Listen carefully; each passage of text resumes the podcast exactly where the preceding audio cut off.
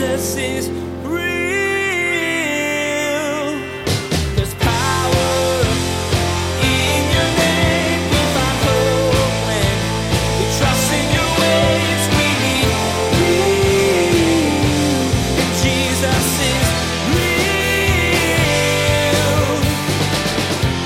And so, because God rights our relationship with Him, then He right, rights our own understanding of ourselves. And then from there, it flows, then God starts to heal our relationships with other people.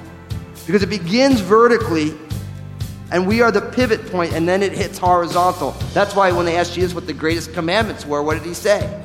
Love God with the totality of who you are, and then love your neighbor, what?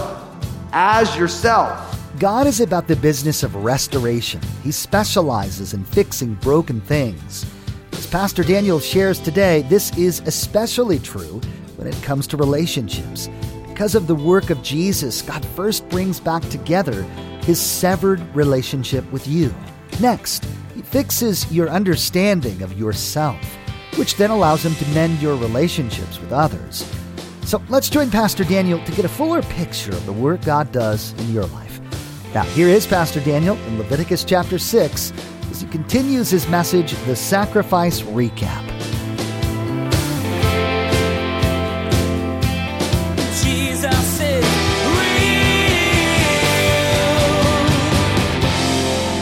What is unique about this is the focus now is on the holiness of the offering. You notice how over and over again for the sin offering, it is holy, it is most holy. So when, when the Holy Spirit is redundant, it's because the Holy Spirit really wants us to grab a hold of the holiness. So the sin offering, again, remember when somebody sins, they're saying, look, I have failed. I have missed the mark unintentionally, and I realize it. And so I'm coming to make appeasement, atonement. Think of that word that you get at the end of this section, at one meant. It means to bring back together that which was severed. That is what God does. And all of these sacrifices, in some way, were a type and shadow of the ultimate bringing together, which is in Jesus Christ. God wants to take broken relationships and restore them. And I always say that the broken relationships that God is restoring first is our relationship with God, which is broken because of our rebellion. Then, because of the brokenness in our rebellion, it, first God restores our relationship with Him, then He restores our relationship with ourselves. Because we have a rebellion issue, we don't even understand how to navigate our own selves.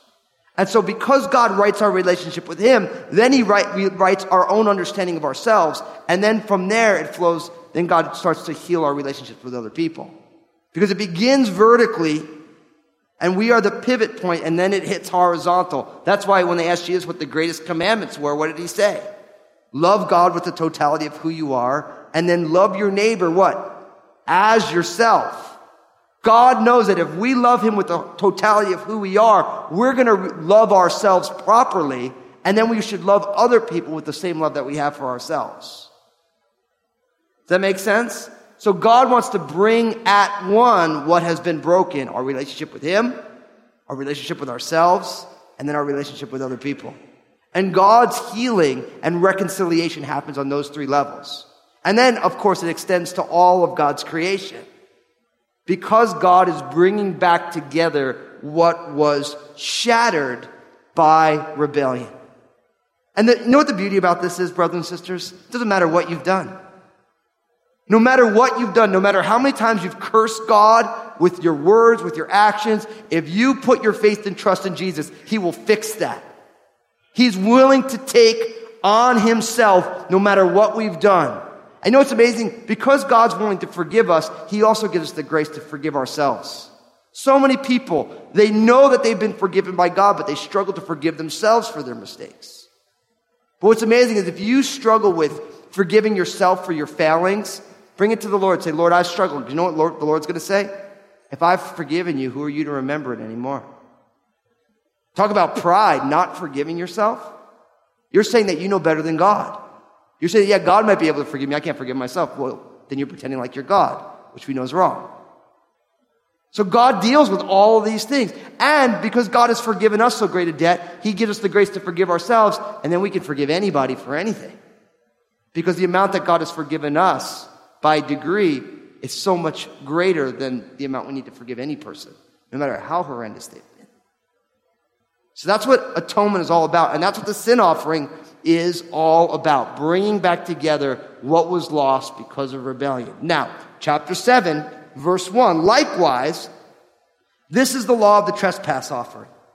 It is most holy. In the place where they kill the burnt offering, they shall kill the trespass offering. In its blood he shall sprinkle all around on the altar, and he shall offer from it all its fat the fat tail, and the fat that covers the entrails, the two kidneys, and the fat that is on them by the flanks, and the fatty lobe attached to the liver. Above the kidneys he shall remove, and the priest shall burn them on the altar as an offering made by fire to the Lord. It is a trespass offering. Every male amongst the priests may eat it. It shall be eaten in a holy place. It is most holy. The trespass offering, verse 7, is like the sin offering. There is one law for them both the priest who makes atonement with it shall have it. And the priest who offers anyone's burnt offering, that priest shall have for himself the skin of the burnt offering which he has offered. Also every grain offering that is baked in the oven and all that is prepared in the covered pan or in a pan shall be the priest who offers it. Every grain offering, whether mixed with oil or dry, shall belong to all the sons of Aaron, to one as much as the other. Now, we covered a lot of that last week, didn't we? When we, when we were looking at the trespass offering in Leviticus chapter 5. Now again, it's much like the sin offering. It's most holy. Again, we go through all the different things with the fatty tail and all these different parts. Again, God provides for the sustenance of Aaron and his sons from the meat that's left over from the trespass offering. And notice the priest gets to keep the skin. So you can use it for blanket or clothing or whatever. So God, in the midst of all of these offerings, God is also providing for the priests so that they do not have to worry about these things so that they can go about doing the business that God has called them to do. Now, in verse 11, we move to the peace offering, which we saw in Leviticus chapter 3. Look at what it says. It says, This is the law of the sacrifice of peace offerings, which he shall offer to the Lord. If he offers it for a thanksgiving, then he shall offer with the sacrifice of thanksgiving unleavened cakes mixed with oil, unleavened wafers anointed with oil, or cakes of blended flours mixed with oil. Besides the cakes, verse 13, as his offering he shall offer leavened bread with the sacrifice of thanksgiving of his peace offering. And from it he shall offer one cake from one, each offering as a heave offering to the Lord. It shall belong to the priest who sprinkles the blood of the peace offering. Verse 15. The flesh of the sacrifice of his peace offering for thanksgiving shall be eaten the same day it is offered. He shall not leave any of it until morning. But if the sacrifice of his offering is a vow or a voluntary offering, it shall be eaten the same day that he offers his sacrifice, but on the next day, the remainder of it all may be eaten. The remainder of the flesh of the sacrifice on the third day must be burned with fire. And if any of the flesh of the sacrifice of his peace offering is eaten at all on the third day, it shall not be accepted, nor shall it be imputed to him. It shall be an abomination to him who offers it, and the person who eats of it shall bear guilt. Verse 19. The flesh that touches any unclean thing shall not be eaten, it shall be burned with fire. And as for the clean flesh, all who are clean may eat of it. But the person who eats the flesh of the sacrifice of the peace offering that belongs to the Lord while he is unclean, that person shall be cut off from his people. Moreover, the person who touches any unclean thing, such as human uncleanness or unclean animals or an abominable unclean thing, or he who eats the flesh of the sacrifice of the peace offering that belongs to the Lord, that person shall be cut off from his people.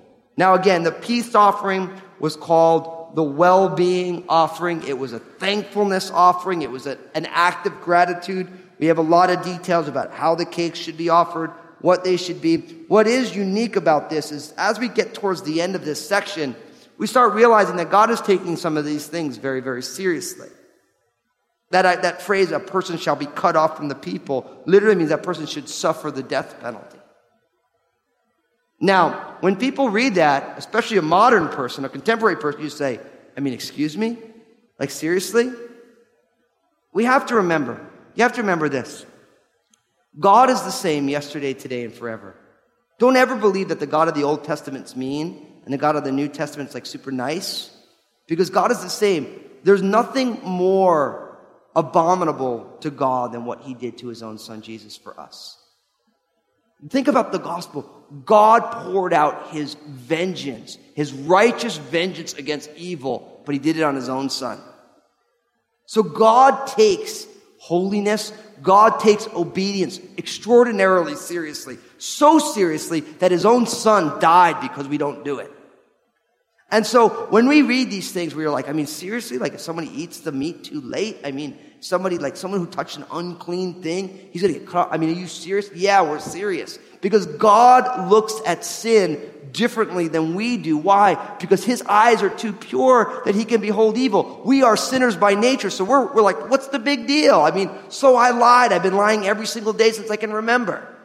What's the big deal? I, I, I did this. I've been doing this my whole life. God hasn't.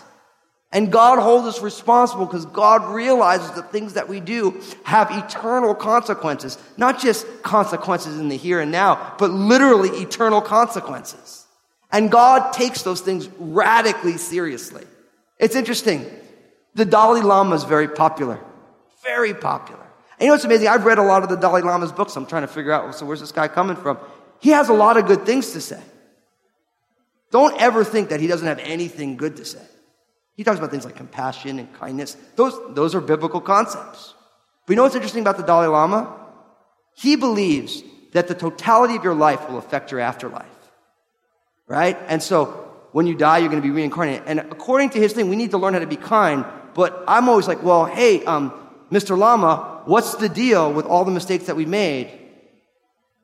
And, and you got to realize a, Buddhism is purely works-based. You have to try and do better things every single day. And hopefully, when your reincarnation comes, you get to a better spot. But if you're really honest about your life, that's a totally lost cause. I mean, like, you're totally, you're totally done. You have nowhere to go. We have made innumerable mistakes for all these years. And even though maybe we're getting a little better than we were before, we still fall short infinitely. So, I mean, it's all nice. And yeah, let's talk about compassion. But what about all the times we weren't compassionate? What about all the times we weren't kind? What happens then? And if you're the kind of person who believes in karma or reincarnation, you are really setting yourself up for a lost eternity.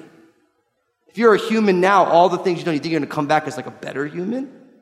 Dude, You're going to come back as a roach, a mole, a rat, a mosquito. I mean, you got no hope.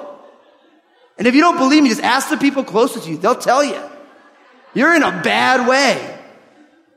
You're in a bad way. So, I mean, some of his stuff isn't bad, but you're totally, if you follow that, your karma is going to bite you in the bum. It's not going to get you where you want to get to. But the gospel teaches, the gospel teaches that God takes it very seriously, so seriously, he sent his own son. Why would you want to roll the dice hoping that you did more good things than bad things, which we all know you haven't done, and neither have I, and neither has anybody, even the nicest person in the world hasn't done that. Why roll the dice with that kind of thing when you can let Jesus finish the work for you and be done with it? And because he's finished, you live your life in response to him, and you become more compassionate, more kind, and you grow, but you're never hoping that you're going to get to a more elevated place growing because you know it's not possible. God takes this stuff so seriously, so much more seriously than we do. And I don't know about you, but that scares me a little bit. It scares me that God takes my life more seriously than I do. God takes my mistakes and he sees the weightiness of it more than I do. When you realize that God takes it so seriously, we start to say, Lord, I want my life to count for what you value it for. And when you read things like this, I'm like, man, I mean, can't God just get, take it easy? Like, does anyone feel that when you read that kind of stuff? I mean, I mean, come on, it's just, they just touched an unclean animal. I mean, come on. No. That's how, that's how serious sin is to the Almighty God. We have to realize that because we do it all the time, we don't see it for what it is. we have been desensitized to its gravity. But God, who is perfect and holy and pure, he's not desensitized at all. He sees it for what it is. It's eternally reprehensible. It has eternal consequences that God wants to fix for us. Now, verse 22.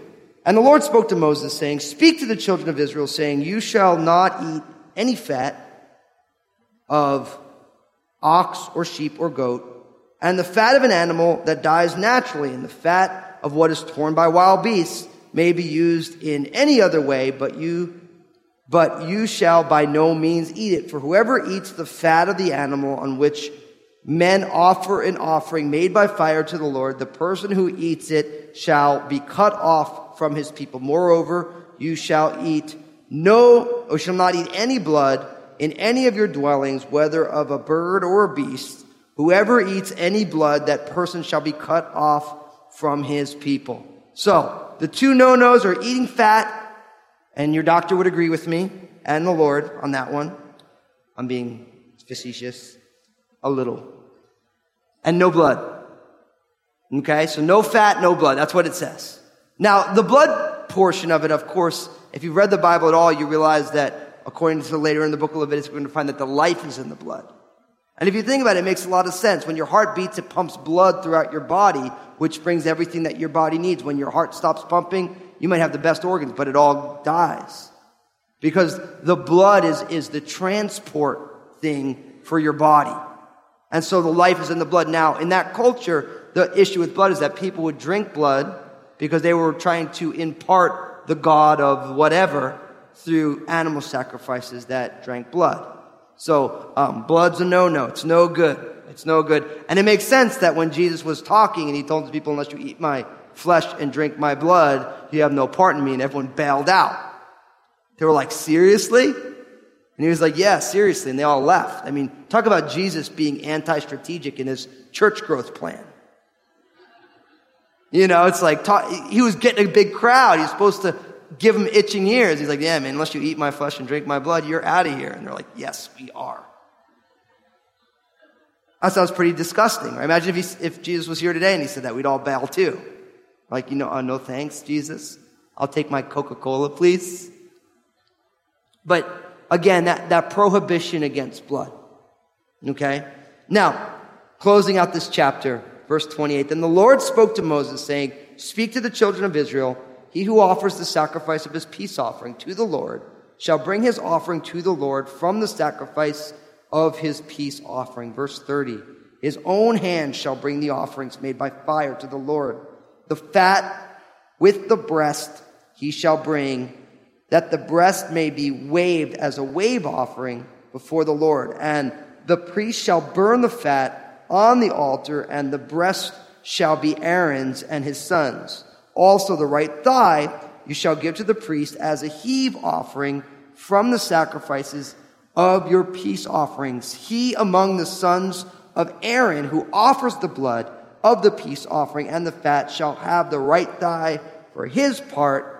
For the breast of the wave offering and the thigh of the heave offering I shall take from the children of Israel, from the sacrifices of their peace offerings, and I have given them to Aaron the priest and to his sons with the children of Israel by statute forever. This is the consecrated portion for Aaron and his sons from the offerings made by fire to the Lord on the day when Moses presented them to minister to the Lord as priests. The Lord commanded this to be given to them by the children of Israel on the day that he anointed them by a statute forever throughout their generations. Verse 37.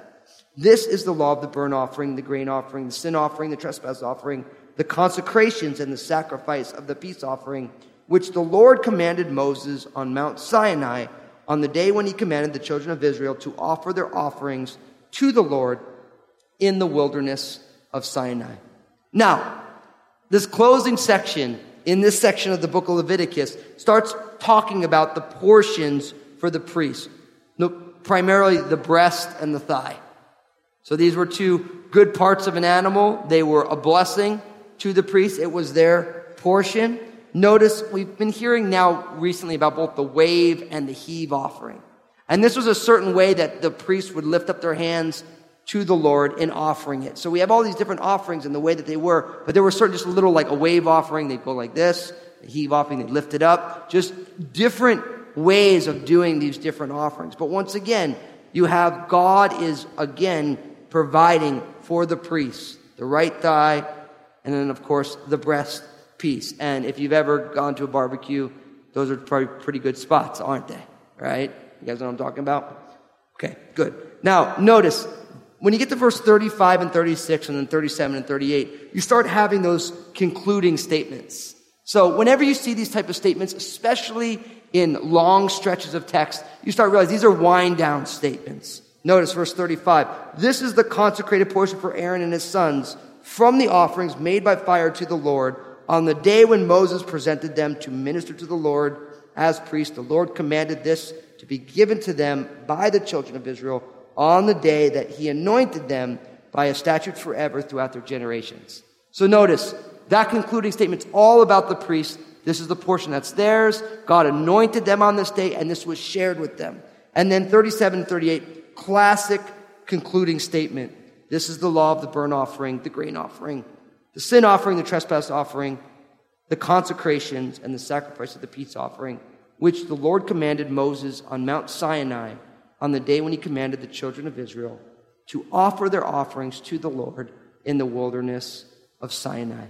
So, with that statement, we close down the sacrifice section. Now, once again, and to close, every single one of these offerings is truly fulfilled in Jesus himself.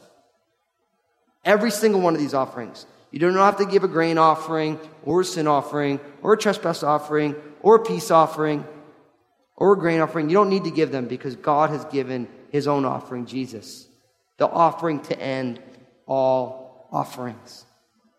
So we close out this section.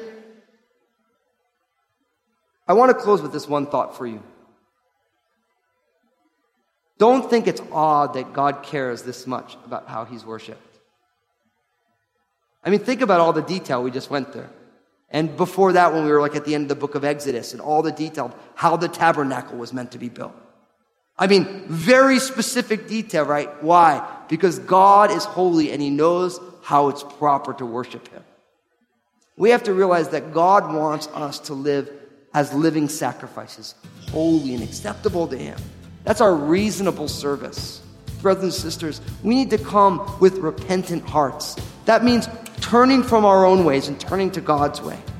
Because all the sacrifices end in Jesus doesn't mean we should stop growing. It means that our growth should be accelerated by the Spirit because of who Jesus is. Jesus is People who like classic cars understand restoration, what it means to bring something broken back to its original glory. Well, as Pastor Daniel shared today, God is all about restoring broken things, especially relationships. You learn that God first works to bring back his relationships with you. Then, he helps your relationship with yourself and then others. You were reminded that God offers you forgiveness no matter what you've done. Hey, everybody, Pastor Daniel Fusco here to tell you about my book, Upward, Inward, and Outward. You've heard me talk about these three directions for living again and again on Jesus is Real Radio, and I think they're so important. I wanted to write a book to explain even more. Upward, Inward, and Outward teaches you the importance of developing a right relationship with God and how that teaches you to love yourself well. From those two healthy relationships can spring a well of love for people around you, and that's what transforms our world. Find out more and get your own copy at jesusisrealradio.com. Well, this wraps up Pastor Daniel's series called Sacrifice. In this series, you discovered how Jesus completely fulfills each type of sacrifice the ancient Israelites offered in the temple. Throughout these messages, Pastor Daniel revealed that God knows all of your brokenness and failure and still completely loves and forgives you. Because of Jesus, you can have a relationship with them. What an incredible gift! Well, that's all the time we have for today's broadcast. On behalf of Pastor Daniel and the entire production team, we invite you to join us again for the next edition of Jesus is Real Radio.